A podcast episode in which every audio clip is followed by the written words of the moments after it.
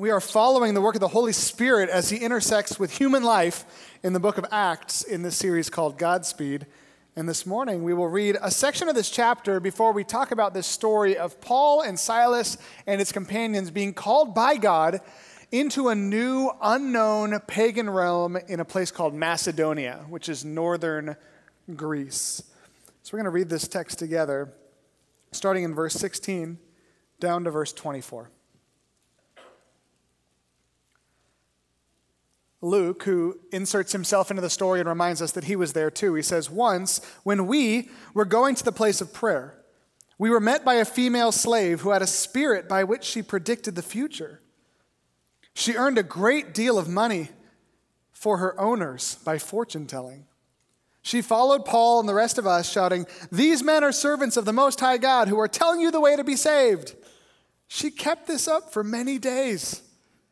Finally, Paul became so annoyed that he turned around and said to the Spirit, In the name of Jesus Christ, I command you to come out of her. At that moment, the Spirit left her. When her owners realized that their hope of making money was gone, they seized Paul and Silas and dragged them into the marketplace to face the authorities. They brought them before the magistrates and said, These men are Jews and are throwing our city into an uproar by advocating customs unlawful for us Romans to accept or practice. The crowd joined in the attack against Paul and Silas, and the magistrates ordered them to be stripped and beaten with rods. After they had been severely flogged, they were thrown into prison, and the jailer was commanded to guard them carefully. When he received these orders, he put them in the inner cell and fastened their feet in stocks. This is the word of the Lord. One of the scariest wor- prayers that I ever prayed was not a prayer of adventure, but it was a prayer of boldness that God might open my eyes to see the spiritual realm. I was in the midst of a, a ministry trip with our high school kids when I was the youth pastor, and after a long day of seeing God do crazy work and fun things happen and building relationships, I came back into my room and I laid in my bed and I was looking at the ceiling and I was thinking, man, like there is so much spiritual stuff going on beyond the scenes. Like there's angels and demons and there's wrestling and spiritual warfare and battling. I wish just for one second I could see what the world looks like through God's eyes. I know. So I got this bold idea that I was going to ask God to show me the spiritual forces at work around me. And I remember laying in my bed and staring up at the fan spinning around and just saying, God, please just show me. Are there angels in my room? Are there demons in my room? Like, what, what is the spiritual battle? What's the climate look like? I just want to see it for a moment. And as I started to pray that, I started to get very quickly terrified. God did not give me a vision, but what God did do is start to remind me what types of things I would see if He did answer that prayer. And I started wondering do I really want to see how many demons are in this room? Do I really want to try to go to bed after praying a prayer where God shows me that there's a demon sitting on my nightstand, like watching me sleep or something? I, I didn't know what I was going to see if God opened my eyes, but when I thought to the scriptures of when God did that in people's lives, it's a scary sight. And so I said, Never mind, never mind, never mind. I'm just going to trust that you're at work and that all this is happening behind the scenes. And the reason I, I tell the story is because in this series, what we're trying to figure out is how does our life here on this planet, our physical life, how can it and how should it and how is it supposed to relate to the spiritual life that we know exists in this room around us? How do we participate in the spiritual world around us? It's a question that we might ask ourselves every, every once in a while because sometimes it feels like we just go through the motions of life and we live in this physical world and it doesn't seem any different than the person next to us at work or the person who lives across the street from us who doesn't even believe in spiritual forces. Should our lives engage in some way with these spiritual battles? Where does the supernatural come in? Where do things like demon possession come in? How do we go to war, in a sense, against the spiritual forces in this world? This is what we're wrestling through in this series called Godspeed about the work of the Spirit in the life of the believer.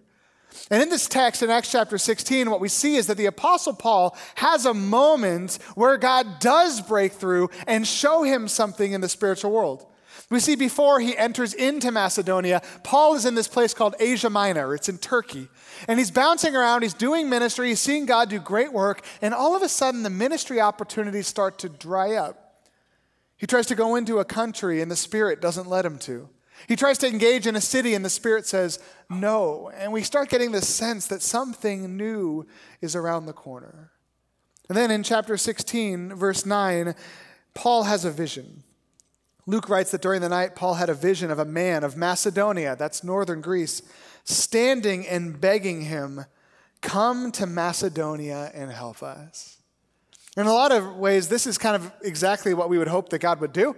Right? If you ask God, give me direction, right? Show me what you want to do with my life. I wish that God would give me a vision of some person that saying, hey, move to this place and help me here, right? I wish that God would give me a vision of my neighbor saying, Danny, wake up, come to my house, share Jesus. I'll say yes, right? I wish that that's the way that God worked, was that we would get visions of specific people that God would say, go to this person, trust me, and something great will happen. And Paul has a sense of that, this vision of a man begging, Come to my country, please come and help us.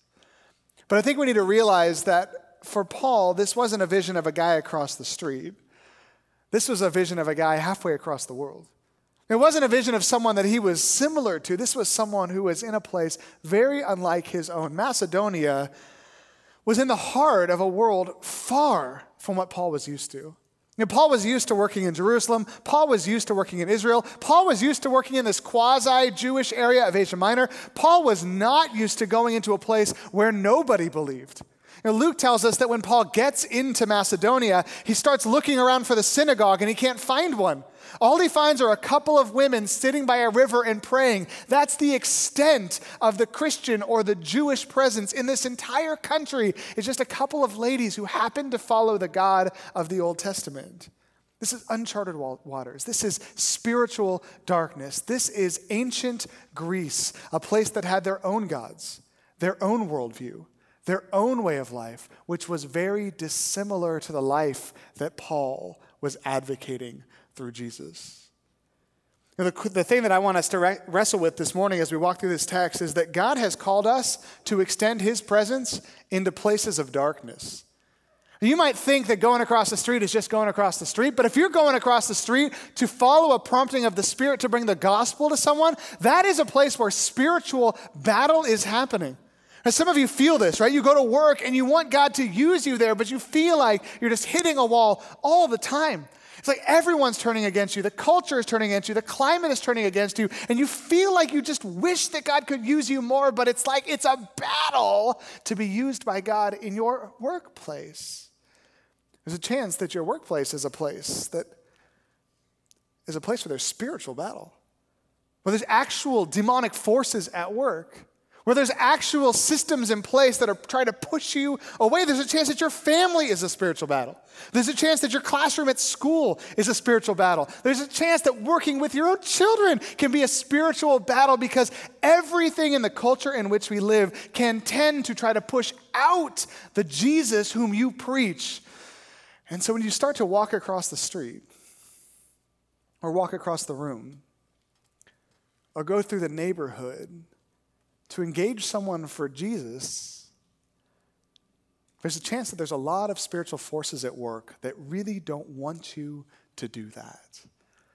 And that's the experience that Paul has as he gets on a boat and sails halfway across the known world to ancient Macedonia. We've been doing this podcast as we walk through this series, and I've been interviewing these different people who have crazy stories of the Spirit breaking through in their life. And this last week, I had an opportunity to sit down with a woman named Deanne, who spent 20 years of her life as a witch before coming into Christianity. And to be honest, and I think I told Deanne this already, to be honest, I was really looking forward to interviewing her because I wanted to hear a lot of crazy witch stories. like I just kept picturing her with a black hat and a cauldron and a cat, right? Casting spells and and she's someone that I know has had a lot of demonic type of activity gone on in her life around her. And so I was in the podcast. If you listen to this, you could hear me kind of grasping for straws. I keep asking her, hey, tell me a story of something crazy you saw. Tell me a story of when something dark manifested. Tell me a story of when you cast a spell or did a tarot reading and something crazy happened. And she kept saying, oh, yeah, nothing really like that ever happened. Nothing really like that ever happened. And I'm thinking, what are you doing? Tell me the crazy stories. And finally, we got to a point in the interview where she said, Danny, I didn't see any crazy demonic stuff until the moment I became a Christian. And that's when literally all hell became, began to break loose in my life. I wanted to see this just little part of the podcast this week. I think one of the most dangerous things that a Christian doesn't realize is that the moment you say yes to Jesus, you've just stepped into a spiritual battle. Mm. Paul says we do not wrestle against flesh and blood, but we wrestle against principalities, spirits, demons. And that's what he's talking about things that are in the heavenly realms. You know, the Bible says that when Satan was cast down to earth, he took a third of the angels with him. Those are demons mm-hmm. and they exist. And there is a war going on. And as a Christian, we step into it the moment we say yes. That's so interesting that you lived in this place where on one hand you're saying, well, that those were the doctrines of demons, this witchcraft and Wiccan religion, all that, but it just felt pretty plain. Now you step into Christianity, and now you're in the real spiritual war because now you've made the enemy angry. And and the funny thing is, is that the devil I didn't believe in. The moment I said yes to Jesus, I I have often told people this that for the first year of my life in Christianity from coming to this church and just living my day to day life, let me tell you, the enemy that I thought didn't exist made it very poignant every day that he existed and he shook everything I loved and held dear to the core. Can you give us an example? So sure an example is is that I was in a relationship that was a really good relationship. The moment I became a Christian, that relationship not only unraveled, but this person that I really cared about in the end became very demonic and possessed himself. The job I worked at for 20 years, all of a sudden my boss quit and they came at me like a vengeance because I was her assistant. Um, my son was dealing with seizures and sickness. Everything I loved started to shake. And it was because for me, and, and I, as I look back, that was the hardest year of my life.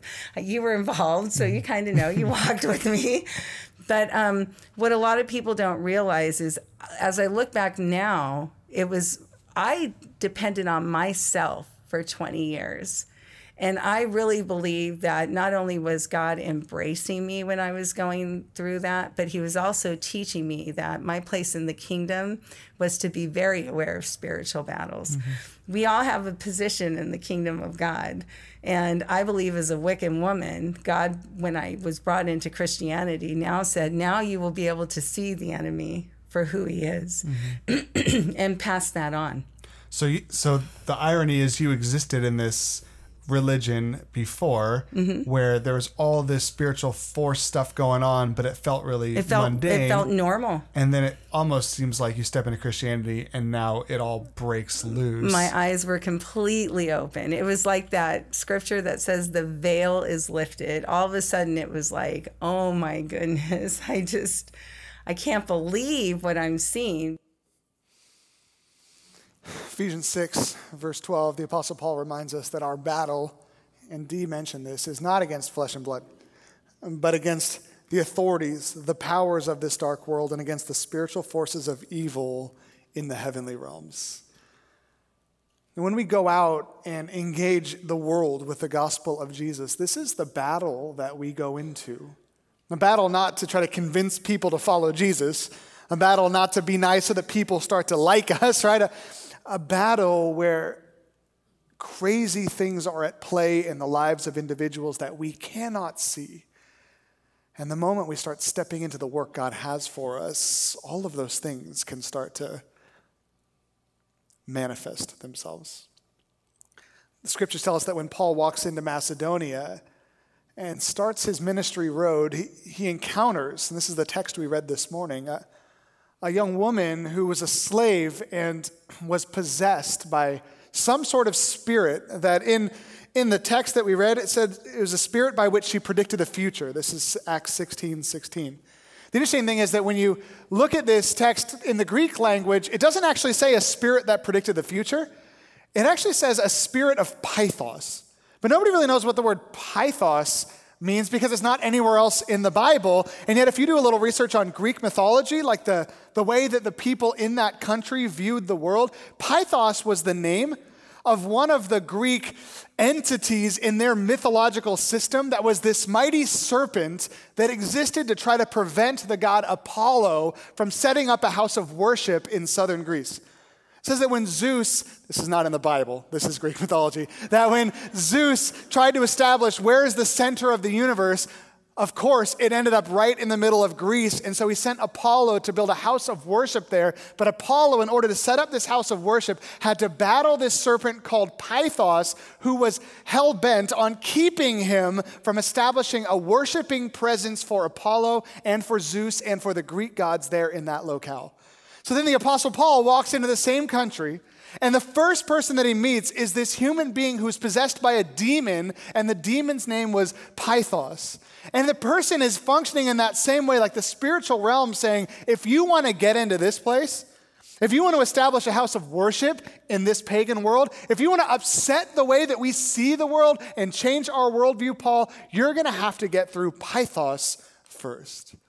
In the ancient story, Apollo had this gold bow, and he jumped into a cave where the serpent was sleeping, and he had to get the serpent at night and stab him to the ground and then finish him off. And it's this epic battle between Apollo and Pythos, and it's crazy. And so when you read this, you kind of anticipate okay, what's this epic battle going to look like? What's it going to look like when the Apostle Paul battles the serpent Pythos and they're going to come head to head and they're going to wrestle all night? But that's not what happens.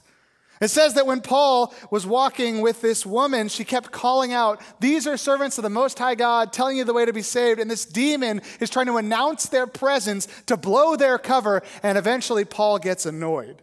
It says in verse 18 that finally Paul became so annoyed that he turned around and said to the Spirit, In the name of Jesus Christ, I command you to come out of her. And at that moment, the Spirit left her. It wasn't an epic battle. It looked more like this scene that I couldn't get out of my mind this week from Indiana Jones. You remember this scene? This is 1981, Indiana Jones.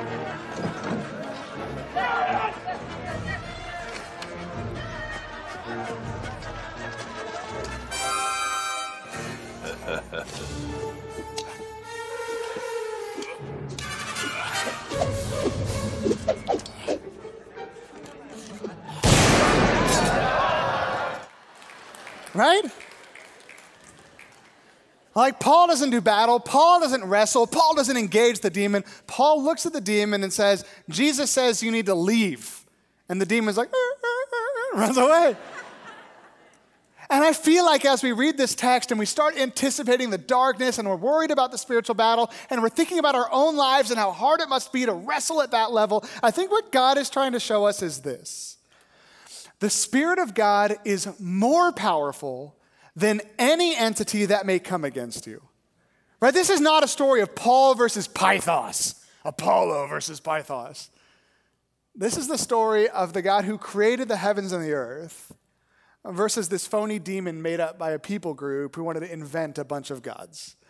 And the spirit of the God, the spirit of the living God, this Holy Spirit, just immediately just sends him away.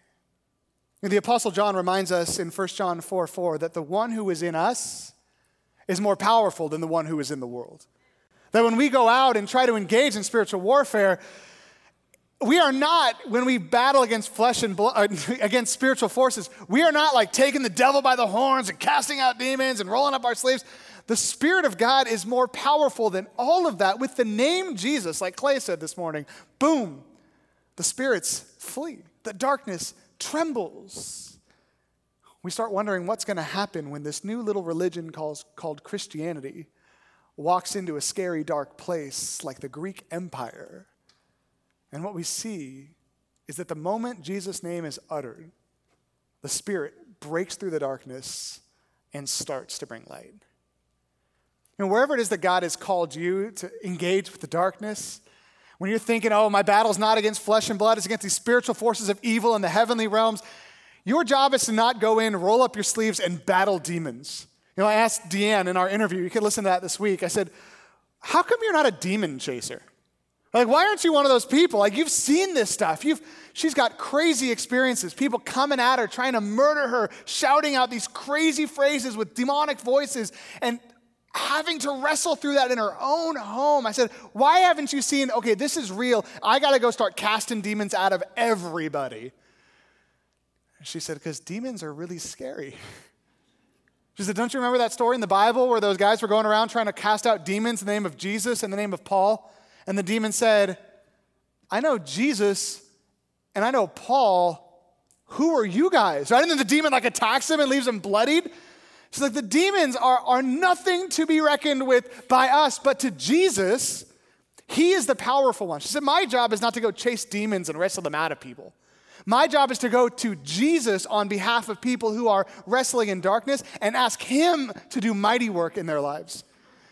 The Spirit of God is absolutely, infinitely more powerful than any ent- entity that can come against you. And we see that as Paul just walks up to this woman and just sends the demon away.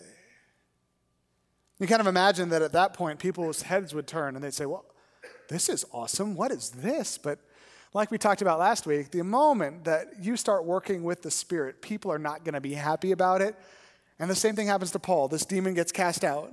This woman who had told the future through her demonic fortune telling type thing, she no longer has those abilities anymore. And so her slave masters get angry.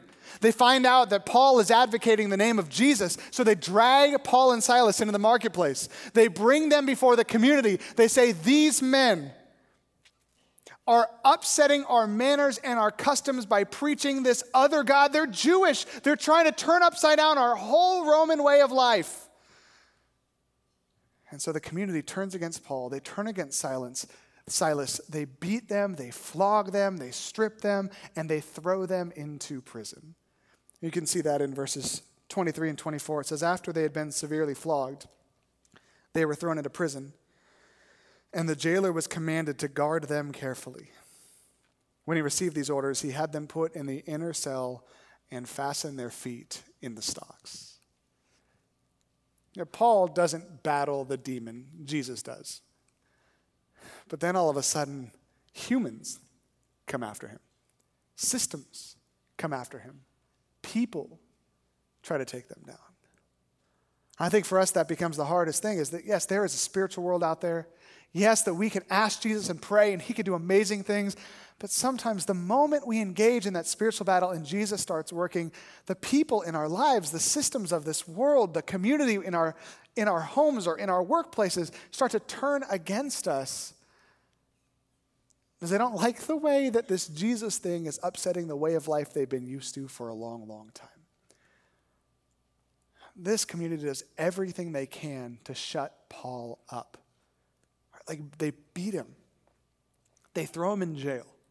They throw him in the innermost cell of the jail. It's like insult to injury. Is that a word? They lock the door. They put his feet in the stocks. They take a guard with a sword and have him stand right outside that door. it's like a scene from X Men or something, right? Where they find some villain and put him in this crazy little cell because they're trying to hope that this person's power, whatever it is, can be localized and diminished and they can be in bondage and the, and the rest of society can be safe from this person's radical way of thinking. So, Paul, the Apostle Paul,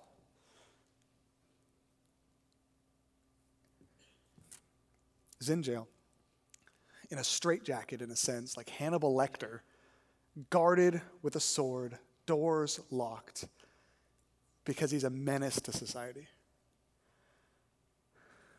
And in that moment, all him and Silas can do is pray. They sing to the Lord. They keep worshiping, even though they find themselves in this place. Their spirit is not broken, even though their bodies have been broken their, their spirit is not broken, even though their freedom has been dashed to the rocks. They just keep seeking the Lord, even though it seems like they've lost the opportunity to see God work in that place. And Luke tells us that while they were praying, all of a sudden the ground starts to shake. And as the ground starts to shake and the earth starts to quake, all of a sudden the prison doors start coming off their hinges and opening up. And all of a sudden the, the shackles on their legs open up. All of a sudden, the jailer, they look over and he's asleep, right? All of a sudden, all they see between them and daylight is a clear pathway to freedom. And they can see that God is not just powerful over the demons and the spiritual world, God is powerful over iron. God is powerful over bars. God is powerful over the sleep pattern of Roman guards. God is powerful over all things. That in the same way that we learn that the Holy Spirit is more powerful than any entity that can come against you, what they learn in that moment is that the Holy Spirit is more powerful than any entity that can come against you. Right? God's power does not limit to the spiritual realm. But God's power frees them and opens up the door for ministry over all the physical and human and spiritual world. And so they sit there. And if I was Paul, I would start tiptoeing my way out of the prison. And the guard wakes up and he realizes, oh no, what's happened? Right? I would have been like, let's get out of here. But Paul, who's a better human being than me, yells to the jailer, who's about to kill himself because he thinks that he lost all of his prisoners. He says, Don't kill yourself. We're all here. Like he's sitting there on the floor with a pathway to freedom, and he just says, I'm not going anywhere. God loosened my chains. God opened the doors. God put you into a deep sleep, but I'm not escaping. I'd rather live here in bondage than see you die by your own sword. We're, we're still here. And we see that in verse 29, the jailer calls for the lights. He rushed in and fell trembling before Paul and Silas. He brought them out and then asked, Sirs, what must I do to be saved? It was fascinating to me that this story begins with Paul and Silas a long way off and they have a vision of a man from Macedonia begging them, Come and help me. And now the story ends with Paul and Silas sitting in jail in Macedonia and a Macedonian man begging them, saying, Tell me how to be saved. It's like God had orchestrated that entire thing the demon, the ship ride, the flogging, the jail cell, the chains, the earthquake, everything, just so that Paul could have an opportunity to share the gospel with a man whose heart was primed for it because of the way that he saw God do crazy things and the way that he saw the human beings who loved God react to the way God was working.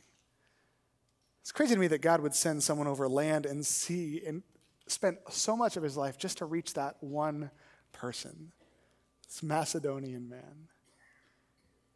And yet, when Paul chooses not to escape from his prison, God uses that moment to help Paul minister to someone who desperately needed Jesus. And there's a chance that you're in a place where you feel like you're in prison, and maybe you need to get out, right? Maybe you're in a relationship that's abusive and you need to run. Maybe you're in a place that's unsafe and you need to go. But maybe you're in a place that feels like a prison just because you hate it and you're wondering, God, why would you have me here? Everyone hates you, everyone mocks me. Everyone makes fun of me. No one loves the fact that I'm a Christian. Everyone is constantly telling me how dumb I am. And maybe God is saying, hey, stay there. I'm more powerful than any of this. And I can use even this to create a moment where the whole tide of culture can be changed through you. That's what Paul gets to experience in this prison cell in Macedonia. What we see in the story is that it is the Spirit's job to fight the darkness, not ours. Our job is to keep up with the Spirit. Right? The Spirit is the one who's moving. The Spirit is the one who's casting out demons. The Spirit is the one who's causing the ground to quake. The Spirit is the one who's changing lives. The Spirit is the one who orchestrated the whole thing. Paul just has to keep up and see what he can do to help. And I love that way of looking at life, right? Because sometimes I feel like it's my job to go run after this amazing thing for God and do great things for God and show God how amazing I am and see, I knew you could trust me with this, God, right? That's not, Paul, doesn't ha- Paul has no idea what's happening. The Spirit knows what's happening, and Paul is just thinking, okay, I'm just going to try to keep up with this one here. I think we could take that to the bank.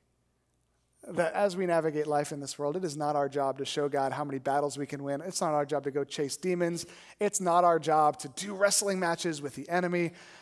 It's our God to recognize that God is doing something, that He wants us to engage with Him along the way and ask Him to move in people's lives, ask Him to free people from the chains, ask God to send us into places. But at the same time, He's doing way more work than we ever could. And it's our job to just sense what He's doing and look for opportunities to participate in it.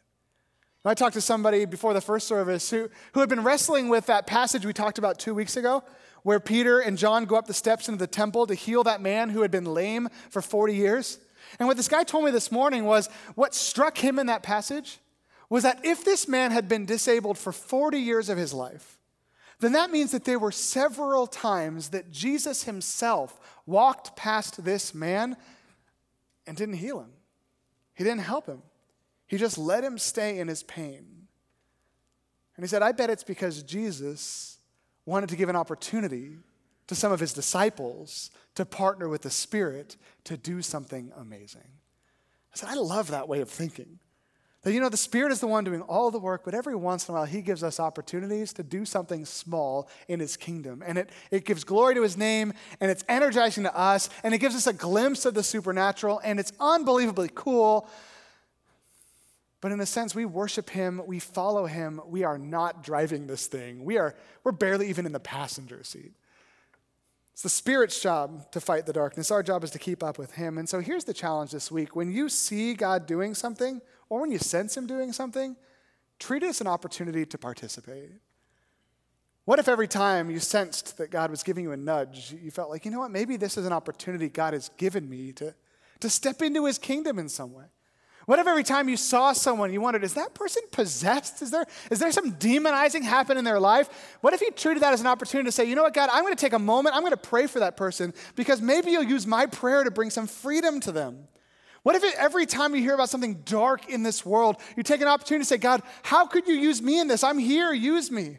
And maybe it's your prayers, maybe it's your feet, maybe it's your finances. Who knows what God will use? But if we look at this world, like the Apostle Paul says, not in the same way as we used to, but in a spiritual sense, we will see that God is constantly at work around us. And if we treat those moments as opportunities to step in and ask, How can I help?